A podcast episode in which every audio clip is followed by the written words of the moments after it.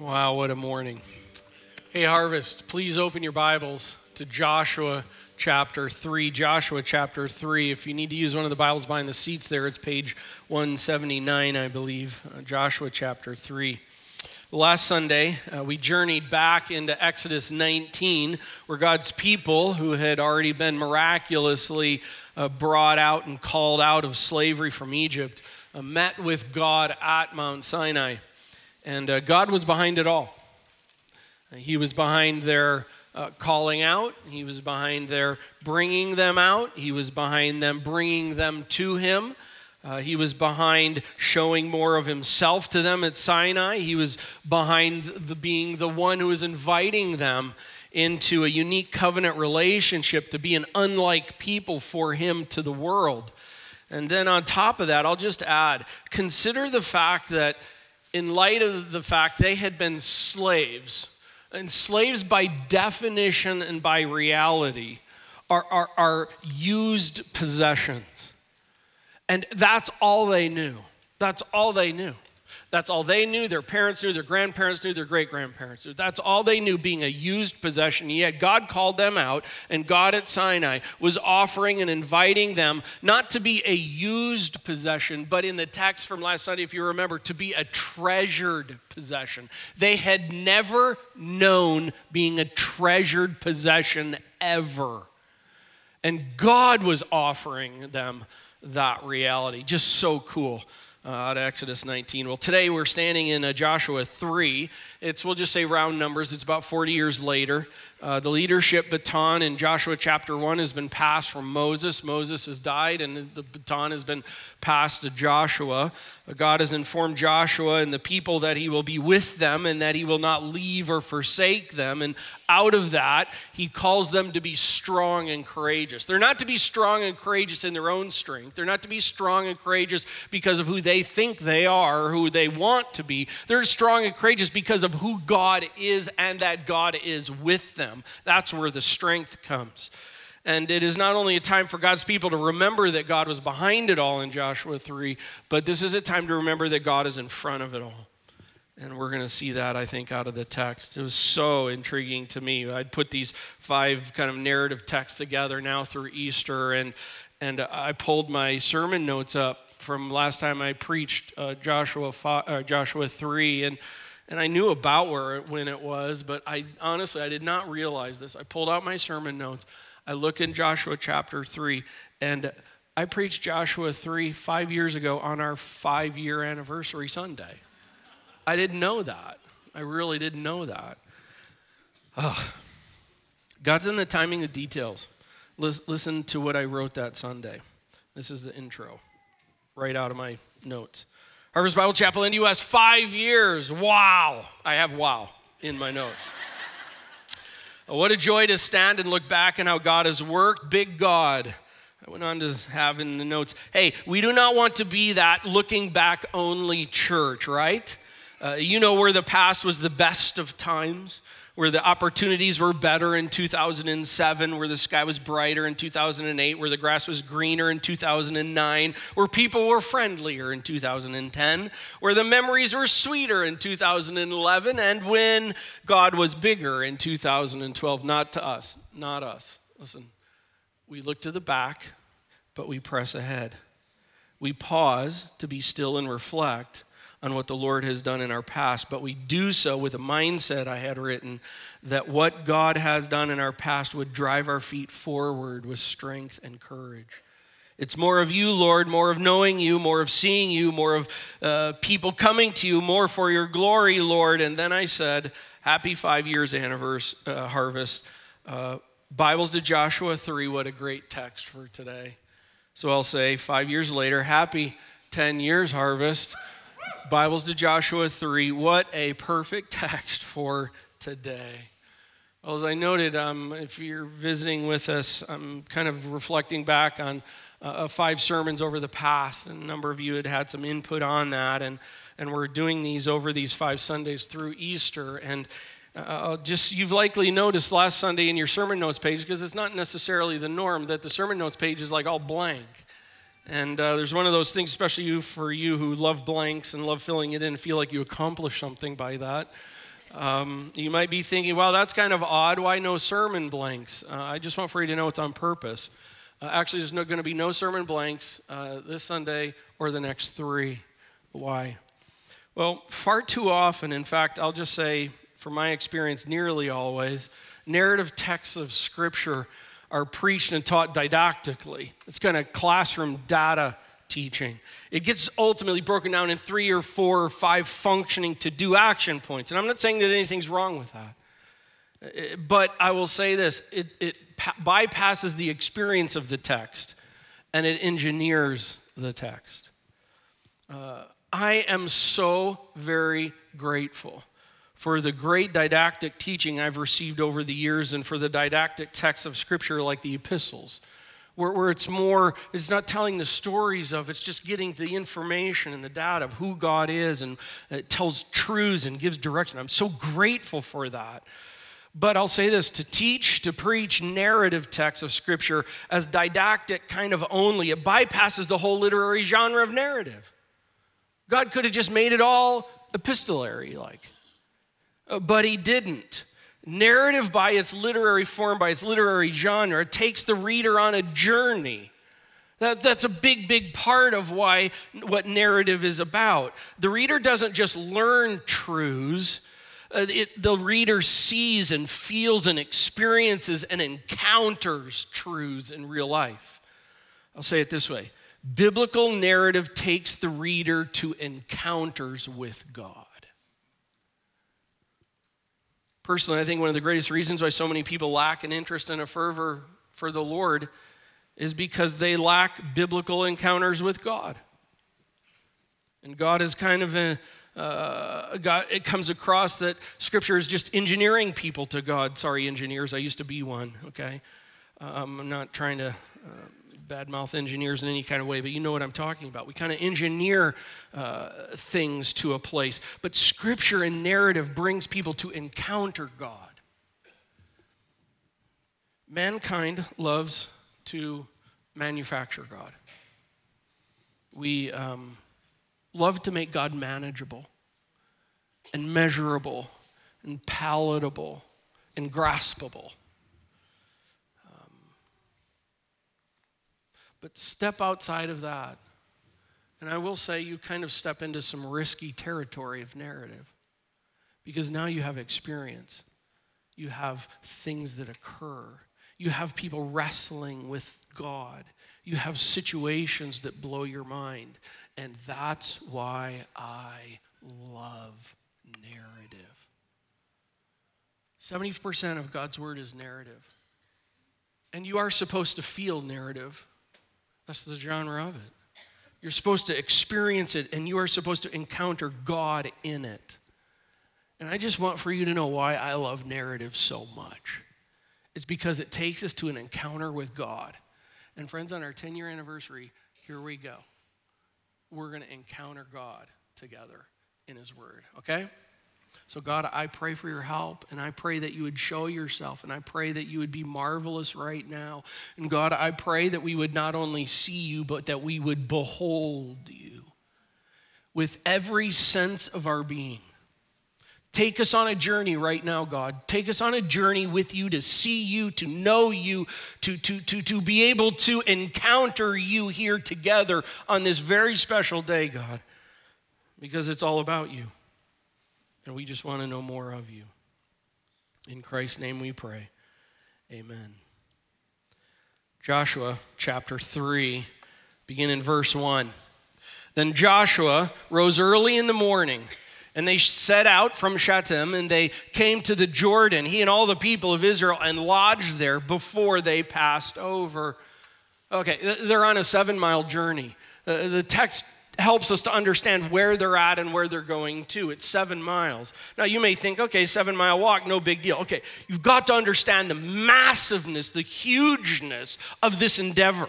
This is somewhere in the area of like some two million people. That would be like all of central Indianapolis and the surrounding communities. Do you realize how big these people, not large, but how many of them there are? It is like taking all of central Indianapolis and all of the surrounding communities and saying, okay, time to load up and move seven miles. I mean, the, the endeavor of that, the task of that, is just mind blowing in it. They had no VW van that big. There, there was no train that they could all just get on and take. They had to walk and move everything. And by the way, just moving of God's people was a massive endeavor of itself. Numbers 10 and, and in the Old Testament tells about the process of, of moving God's people. And, and the tabernacle had to be taken down. And, and then the process was underway. And then uh, the tribe of Judah would set out first because they were structured in, in a certain layout. They weren't just camping wherever they wanted by tribe tribes and this whole thing with the tabernacle in the center. And they get up and they move in a certain way, and then they set themselves down in a certain way. And so they do this seven miles, getting position, and they are just now on the west side uh, or the east side of the Jordan River. And uh, Joshua rose early in the morning. Absolutely, he would, because you got two million people to move and they came to the Jordan, he and all the people of Israel, and they lodged there before they passed over. By the way, it doesn't tell us exactly how long they were lodging there, but, but, but it does tell us here, verse 2, at the end of three days. Now, were they there three days, or was that after they got lodged and everything in position, and then after a period of time, a week or whatever it is, in the three days? Here we go, verse 2. At the end of three days, the officers went through the camp and commanded the people saying, As soon as you see the ark of the covenant of the Lord your God being carried by the Levitical priests, then you shall set out from your place and follow it. Yet, there shall be a distance between you and it, about 2,000 cubits in length. Do not come near it, the Ark of the Covenant, in order that you may know the way you shall go, for you have not passed this way before. It's the third day. Um, being informed of what will happen. On a third day, the priests will pick up the ark and they'll head to the Jordan, and all will follow at a distance 2,000 cubits. You can look down at the bottom of your text see how long that is. Let me just work the math out for you. Uh, it's about 3,000 feet. There are 5,280 feet in a mile. It's just over a half mile. Half mile. About how long is a half mile? If you were to stand right back here at the back of the parking lot and you were to look uh, uh, straight south, you would see Starbucks, right? And, and all God's people said, Thank the Lord for that. And, and, and, uh, and you would see that that is a half mile. Uh, how do I know that? Because I drove my car. and looked at the odometer, and it was a half mile. And it's there. It's a half mile. That's how far back. By the way, why a half mile? Why not 10 miles? Because you can't see what's going on. But if you're just on your way out today, literally on your way out, just go take a look and you can see you can't see details, but you can see enough. And again, these are two million ish people in, in this endeavor. The norm was, by the way, that they could not touch the ark, but the norm was not that you had to stand a half mile back from the ark. This is unique. Something else is going on. What is God trying to do? In verse 4, it tells us, in order that, there's a purpose for it, in order that you may know the way that you shall go for you have not passed before. By the way, that is one of the sweetest, kindest, most telling statements of our God. God is saying, listen, I'm about to take you somewhere. You don't know anything about this territory. You, you, you don't know what's on the other side of the Jordan. And I just want for you to know this I'm going in front of. And I just want for you to follow me. That is so cool. Just how reassuring, how comforting.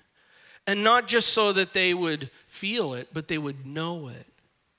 That they would see it, that they would behold it, and they would be able to picture physically in the physical world that God is going before. And we're going to see this unfold in the text. Verse 5. Then Joshua said to the people, Consecrate yourselves, for tomorrow the Lord will do wonders among you. We need to camp on this just for a few here. Consecrate yourselves. Uh, what is that? It's a purposed pause or a strategic stop. It's a purposed pause, a strategic stop. And what's the purpose behind it? To, to, to prepare, to consider, to think. Listen, if you've been told that God is going to do a work in three days and take the next two days essentially to pause and prepare, to stop and to strategically get yourself set for, I mean, think about that. Uh, what would be taking place there? Because God is saying that He is going to go before. Remember Exodus 19 last Sunday when God told them the same thing? I am going to allow you to hear me as I speak to Moses. So I want for you to take a couple days and get ready for that. And it was the whole idea of getting their minds ready for it, getting their function ready for it, even getting their passions all oriented and ready for the Lord. And God is saying, I'm going to do something before you that is awesome. And I want for you to get ready for it. Prepare for what God is going to do. He is about to show himself. Get your life ready. A purpose pause, a strategic stop, prepared to encounter God. And it says, For tomorrow the Lord will do wonders among you. By the way, I love the idea of this word. It carries this idea that because before you, I am going to impress you. God literally is saying, I am going to show you more of myself, and you are going to be so cranked up about it. You can't even imagine it. Hey, friends, God wants to impress himself before us so that we would see more of him. He wants to reveal himself. By the way, I think honestly that just causes a bit of a moment here to pause and allow me to ask this question. How impressed are you with God? I mean that seriously. I mean, really, how impressed are you with God? And before you get too quick and go, yeah, really impressed, if we are impressed by God, would it not show in areas of our life? And how we handle things? Because the more impressed we are with God, the more God becomes impressed in our lives and the situations of our lives. How impressed are you with God? I would suggest that we have a tendency to punify God. We carve him, we, we structure him down to just be enough above us that we can call him God and us not. But I think we're sometimes afraid of putting God to where he really should be. Because if he really is what he is, then that means I we might have to change and think differently. We tend to mentally manage God, but in doing so, we limit him. Some pastors and elders were together yesterday praying about. Uh, cool thing God's at work. Someone prayed a prayer who even just said in that time, I think everyone's going to think I'm a freak by praying this, but I'm going to pray it anyway. And I kind of did. Kind of thought he was a freak. like, come on, God. Really? You can do that? And even if God didn't, I loved being pushed and impressed by God. That someone could say, God, you could even do this. Friends, Yahweh is no little league deity. Be impressed by God. Verse 6. And the scripture is going to help us. Joshua said to the priests, Take up the Ark of the Covenant and pass on before the people. So they took up the Ark of the Covenant and they went before the people. By the way, I'm reading from English Standard Version. The word before, in front of, is throughout this whole text. The Ark. I don't think we really get a lot about the Ark, so let me just pause here and give a little information on the Ark. We'll call this some archaeology. Uh, so, uh, the ark carries uh, a very central role in Joshua 3 and 4. In fact, it's used 17 times, mentioned 17 times in these two chapters. Uh, the ark, uh, it's a box. It, it, contains some things. It contains the 10 words, the 10 commandments. It, it, it also contains a pot with manna during the time of the wandering. it also contains Aaron's rod. By the way, might I mention this? It contains what God has done. And what God has done is a reminder of what God can do.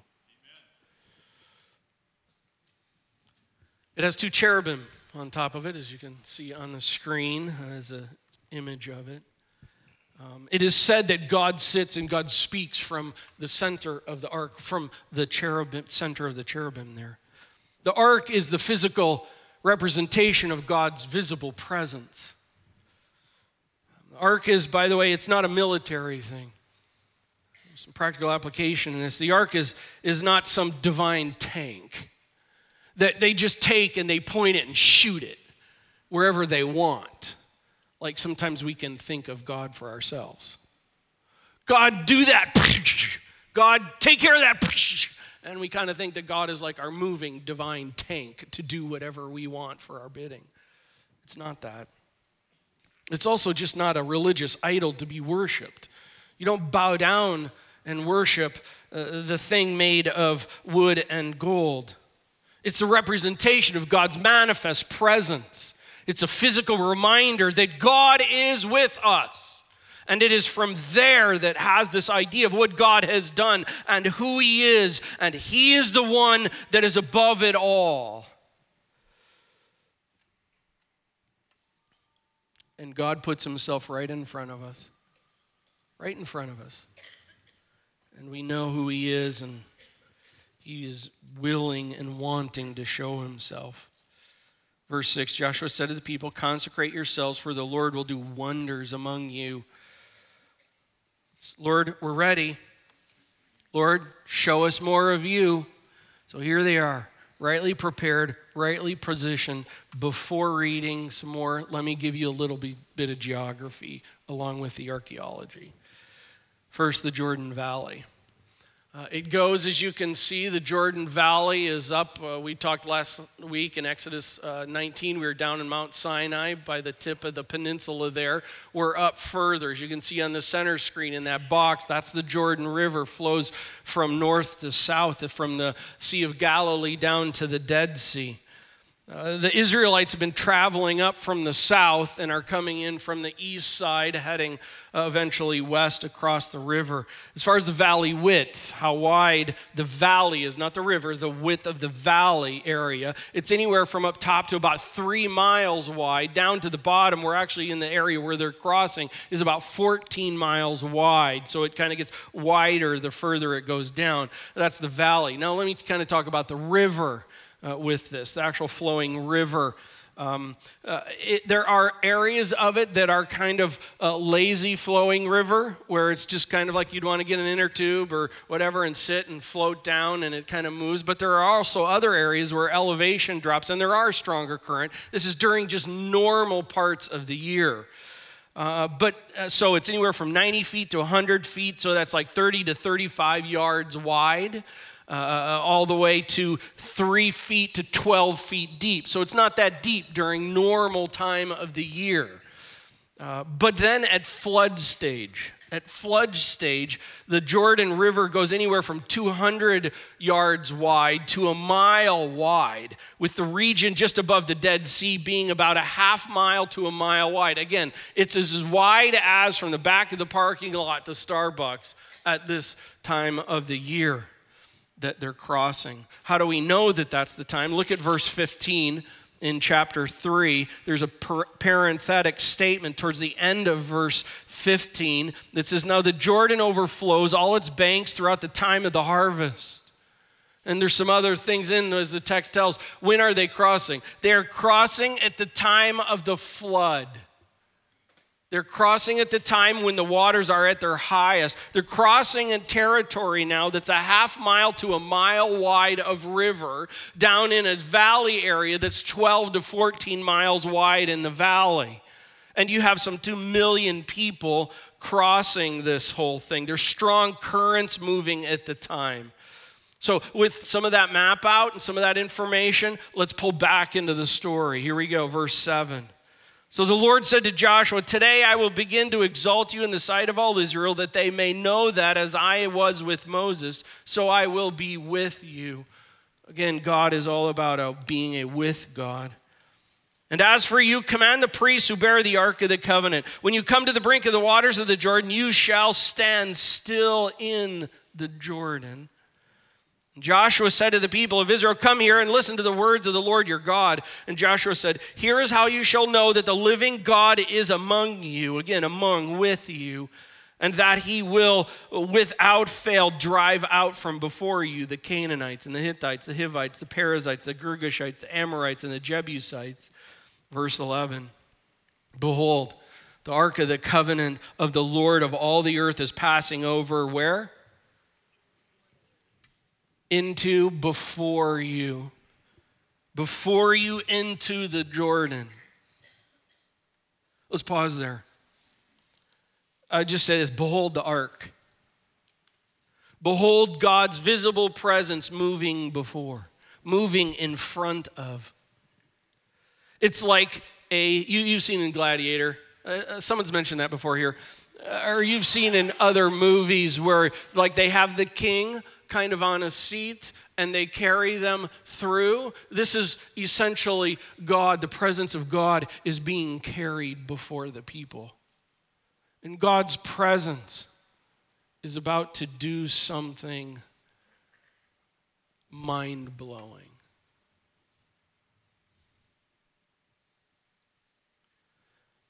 He is going before you and into. By the way, I love that into idea. Friends, God is not far off. God is not distant. God is not uh, disconnected. God is not asleep on a lounge chair with drool hanging out of his mouth and one eye half open. God is directly involved. God is a part of what's going on. In fact, so much so that he'll go before and he'll go into. Verse 12. Now, therefore, take 12 men from the tribes of Israel, from each tribe a man, and when the soles of the feet of the priests bearing the ark of the Lord, the Lord of all the earth, shall rest in the waters of the Jordan. And the waters of the Jordan shall be cut off from flowing, and the waters coming down from above shall stand in one heap. the, uh, the past engineer, the past a developer guy in me, I'll talk about it in just a second, gets loves this stuff. By the way, let me make a comment. Leaders lead. Leaders lead. Here, God in this is God is God could have just floated the ark. He could have just had it hover. And yet, God brings from uh, among the tribes one from each of the tribes to participate as representatives of it. And here, they carry this out. They're engaged as well. God's people are a part of it. And, and might I say, leaders lead in it. And, and God's leaders lead God's people from place, uh, from the place of being out front. I want to be careful here. I don't want to take narrative and apply it to every kind of thing. It's one of the greatest mistakes with narrative is we just make it whatever we want to be that their story has to be our story. But in this there are some principles that come out and in it uh, you just see again and again and again through scripture that God calls his leaders to lead people, to be out front and to be out front not distance from but with them in it. I would just suggest that's exactly what Jesus did. And God's leaders stand in it. And they stand in it so that God's people can pass through it. And where are the soles of the feet of the leaders of the priests to rest? They are to rest in the waters. They're going to be in it before everybody else is. And where are God's people located during all this? A half mile back on a sloping ledge watching this take place. Get ready. Here we go. Verse 14. So when the people set out from their tents to pass over the Jordan, with the priests bearing the Ark of the Covenant before, in front of the people, and as soon as those bearing the ark had come as far as the Jordan, and the feet of the priests bearing the ark were dipped in the brink of the water.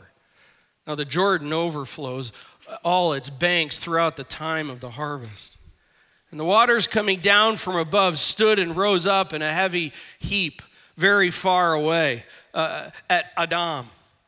That's about 25 to 30 miles north of where this is going on. Uh, the city that is beside Zarethan. And uh, those flowing down toward the Sea of the Arabah, the Salt Sea, were completely cut off. And the people passed over opposite Jericho. A few things. Let's just picture it.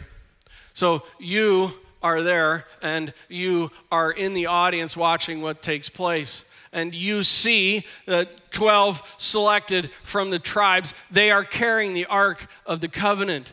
And uh, I'm trying to figure out what's the best direction. I'm going to do it so that you can see like you're uh, part of them. And so here they are a half mile away, and they are covering, uh, carrying this. And, and, they come down and they come to the brink. And at this point in time, the river is about a, a half mile at minimum, probably wide, and it's flowing. It's moving pretty quickly because it's flood stage. Oh, by the way, in it, it's also not like all just desert beach ground, it's rough terrain. It, it's kind of nasty-ish terrain in some ways. It literally would be kind of like walking from here across with all the brush and the trees and the bushes and the stuff like it's that kind of territory. So it wasn't just like a beach where nothing, it's just nasty ground to walk across. But here they go, they come through, they're carrying the ark through, and, and I'm just wondering this, if I was one of those guys, I am like, okay, here we go. Seriously, can you imagine what it's going through the dude's minds up here? Like, like how far do we have to go in, man? And, uh, and, so they go and they start stepping in. It's like, you know, at first I'm kind of okay with a little bit of the water getting on my bare feet or whatever it is. And then as it gets lit, and then they're supposed to stand in it, right? And they're supposed to rest. I love that terminology as it talks about that in the language, that they're supposed to step in the water and they're supposed to rest in the water. By the way, not like they're supposed to be there, like trying to kick the water, you know, to part, Uh, I mean, they're just supposed to stand there. Why would you just stand there? Because I, I'm just guessing. Because a couple reasons. One might be that because God wants it to look like they have nothing to do with it. So that God can get all the glory for it. But yet they are participants in it in it, then can you imagine you, you are carrying this and you step in the water and, and you get, I don't know, maybe they got in five feet by the time, because the, the, the, ark is not uh, that long, but it's also not that short. And so you've got to be into the water a little ways and you're kind of like, okay, like, come on, man, like, like do the thing here. But, but so they go in, uh, how long did it take? I have no idea. But we kind of get this idea that as they came in, all of a sudden the water wait a second here, engineer mind of me. 25 miles up, it's all of a sudden halting. Look at the text, and that's what it's saying. And God is building it up. Does that mean that God just like stopped the flow of the water? Or does that mean that the flow of the water, uh, 25 miles up in, in the area of Adam, is there just building up and building up? Because what about the people up there, man? And, and then all of a sudden, if it just cuts off, is it like a straight wall? Or how did God do that? I tell you, uh, this is the kind of stuff do not walk away not thinking about. Because out of it, it's not trying to explain God, it's trying to fall increasingly in awe of God. And by the way, if it's 25 miles up, listen, water flows, right? And did they stand and rest in the water? I mean, how long does it take if God was like 25 miles up and then all of a sudden the water keeps running? I mean, I would think that takes, I used to do water flow calculations back in the day and with some things. And, and so, it, like, it takes a while. So, are they standing there until all of a sudden it just like keeps going? Or did God, what did God do with the 25 miles of water? I have no idea, but I do know this God was awesome in it.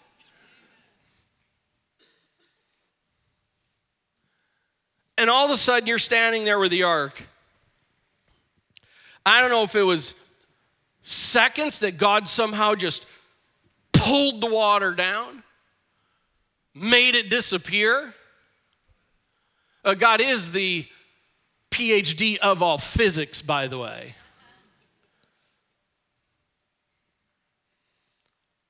But can you imagine standing there and all of a sudden you feel the water?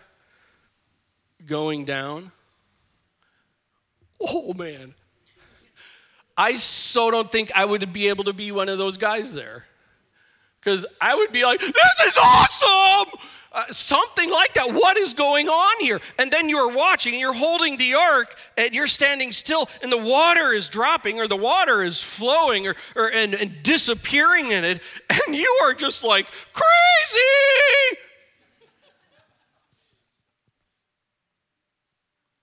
Friends, I do not think this is a moment where everybody is just like, hmm, this is special.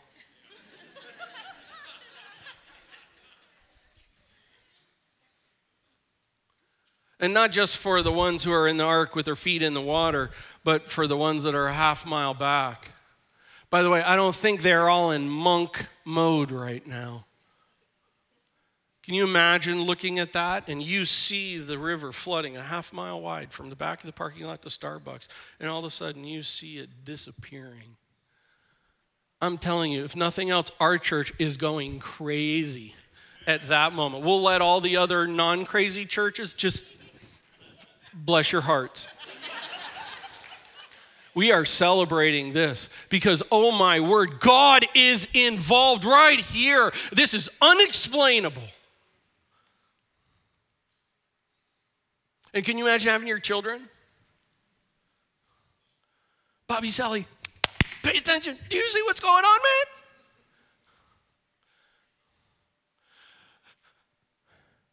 Feel it.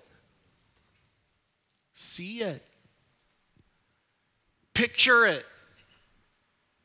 Encounter it. Listen, friends, that's why God wrote it the way that He did.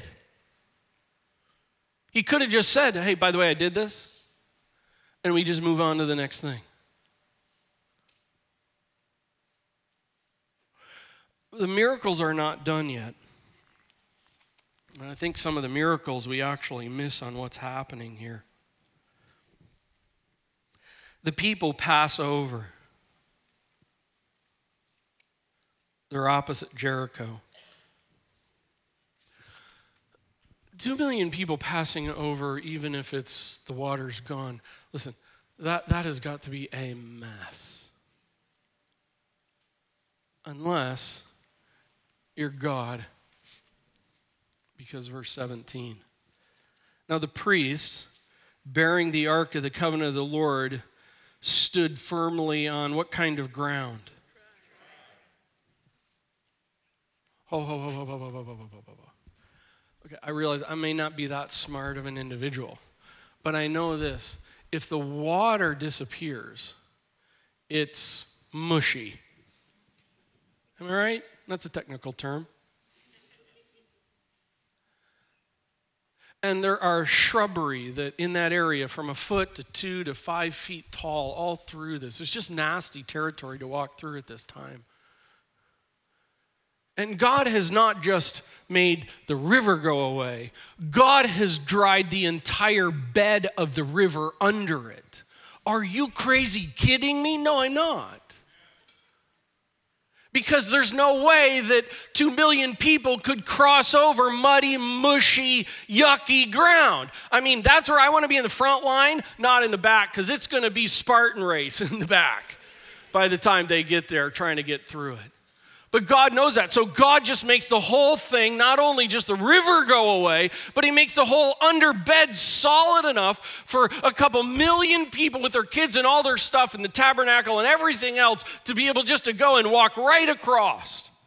And again, can you imagine being one of the guys carrying the ark and you get there and the water disappears? And, and, and then I don't know what happens when the water's there. Is there like mud between your toes and then it thickens? Or is it like it doesn't happen and then it's all there? But I am telling you, you are experiencing God do a miracle right in front of you that is unexplainable.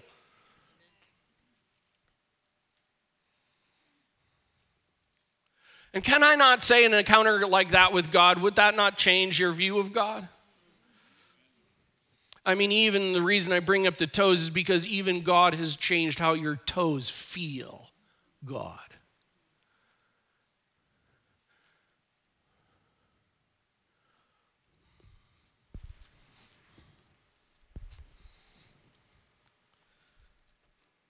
The priest bearing the ark of the covenant of the Lord stood firmly on dry ground. And just so we make sure we understand, in the midst of the Jordan. And all Israel passed over on dry ground. Friends, that is a miracle.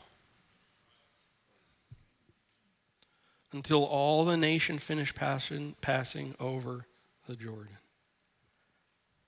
By the way, go to chapter 4, look at verse 15 because the story is not quite over. And the Lord said to Joshua, Command the priests bearing the ark of the testimony to come up out of the Jordan. Bless those guys' heart. Seriously, how long were they there? I mean, was you're not not your one shoulder, whichever side you're carrying it. Are you not like, come on, man? And might I even say this seriously? Might God have even done a miracle in that? In just allowing them to stand there for however long it took. I have no idea. Maybe it did hurt. Maybe their muscles were worn. I have no idea. But God sustained them. Command the priests of the Ark of the Testimony to come up out of the Jordan. I wonder if they wanted to go out. But I, then I wonder if they were thinking about when's the water coming back? Verse 17 So Joshua commanded the priests come up out of the Jordan, and when the priests bearing the ark of the covenant came on the midst from the midst of the Jordan, and the soles of the priests' feet were lifted up on dry ground, in other words, on normally dry ground, the waters of the Jordan River returned to their place and overflowed all its banks. By the way, that's another comment that this was at flood stage. Oh, and by the way, can you imagine that? So here you are, you cross over, and I'll look at you this time. And so you're coming across, you're on the other side, You've got the ark, you come up, you step on dry ground. And, and what, like, what, what went down right there? Are, are you then taking a look upstream? And are you right there at that moment, beginning to see the water starting to come back? I, I don't know. Or were they able to like get up, set it down, turn around, and then boom, God bring. Listen, I'm telling you, friends, God is so in the timing of all the details and he's bringing them back. He's setting them on the other side. They're on this other side, and all of a sudden the water comes back. And might I even say that there's a bit of a physical representation of what is now the reality. We are now on a new territory, and we are cut off from what is done and over. And can you imagine being on this side and, and looking west and looking south and looking north, and you don't know anything about this territory. You know zip squad about it. You don't have GPS, you don't have a map, you don't have anything. And the emotions of what's going on.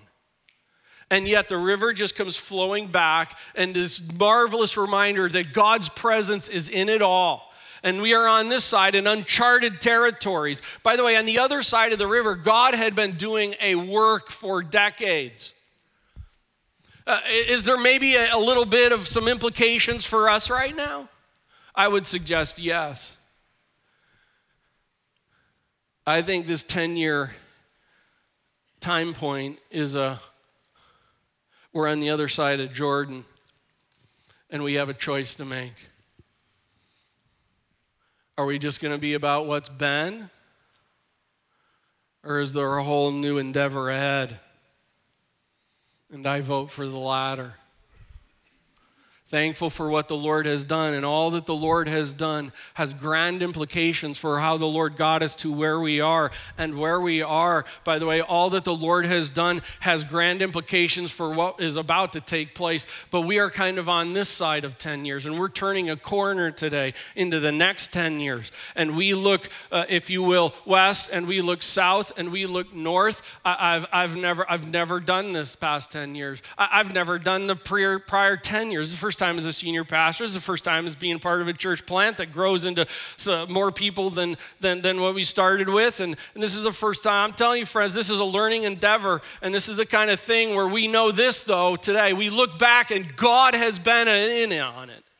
In fact, God has led it, God has fronted it, God has shown himself great. And if you're brand new here, I just want for you to know you step into a room with a whole bunch of people that are awed by what God has done. Not by what any man, not by what any woman, not by any people what they have done, but by what God has done. And the reality to those people is they're fired up that God has done a work, and now we're on the other side of the Jordan and it's time to go.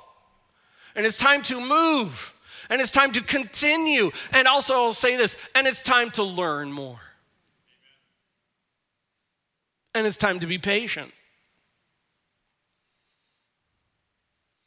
And it's time to work together. Knowing what God has done and knowing what God could do. Just a couple more verses.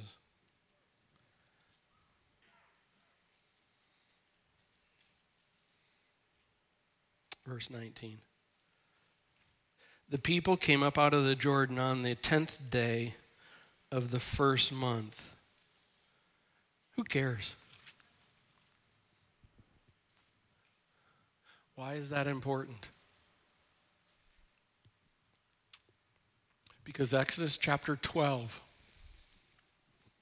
verses 1 through 3, on the 10th day of the first month, you're to sacrifice a lamb. And you are to paint the blood over the door frames of your houses. And I will pass over. Do you realize this? To the very day God had them cross.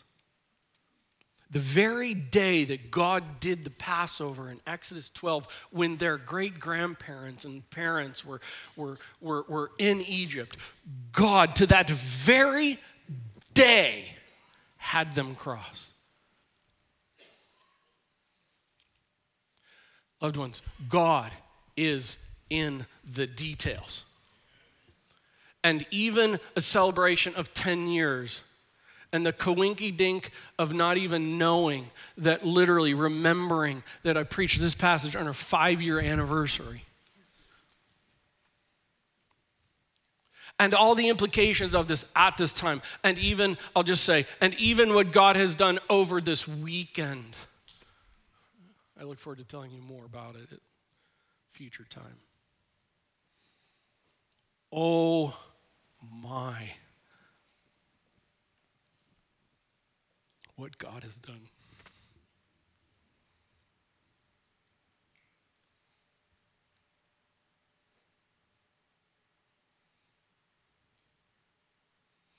More encounters with the Lord.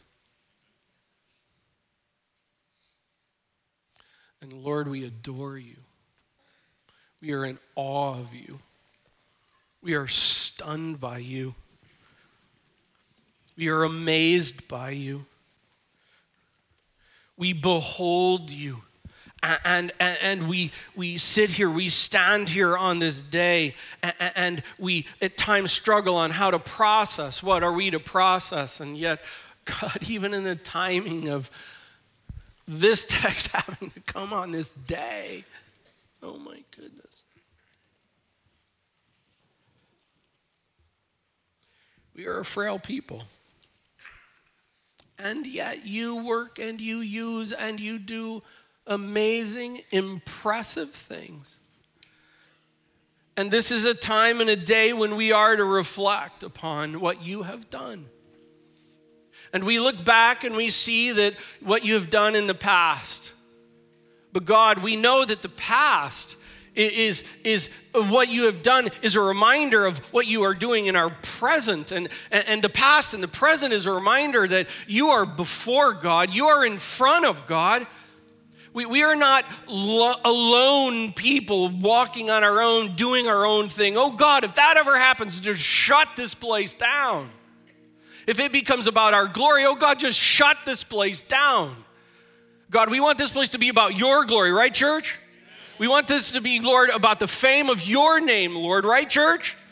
We want this to be about us coming in closer encounter with you and you doing a work among us and you doing a work out of us and around us and through us and beyond us, right, church? And God, we want for you to expand you. We are not concerned about expanding ourselves, God. Oh, please, please spare us from ourselves. But God, we are passionate and we are serious about wanting to expand you. More of you, Lord, more of you. And God, I pray that for the churches in our area as well. Oh God, might you expand the gospel to people who don't know it, who are without hope, who don't know of an encounter with God to where they can become redeemed through the work of Jesus Christ. And God, might we be fired up about it? Might we be cranked up about it? Because, oh my word, you are a God that is at work.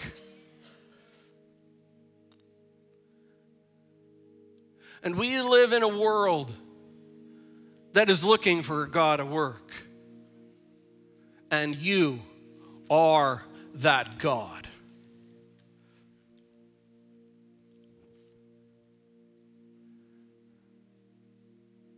And God, your word is filled with encounters with you, and those encounters are to be our encounters. For you say at the end of Joshua 20, or Joshua 4 so that all the peoples of the earth might know that the hand of the Lord is mighty, that you may fear the Lord your God forever. That's why you dried it up. That's why you had them pass over. And that's who you are. God, thank you for what you've done in these ten, past 10 years. Oh, face down, jaws to the ground, adoring you. Oh my.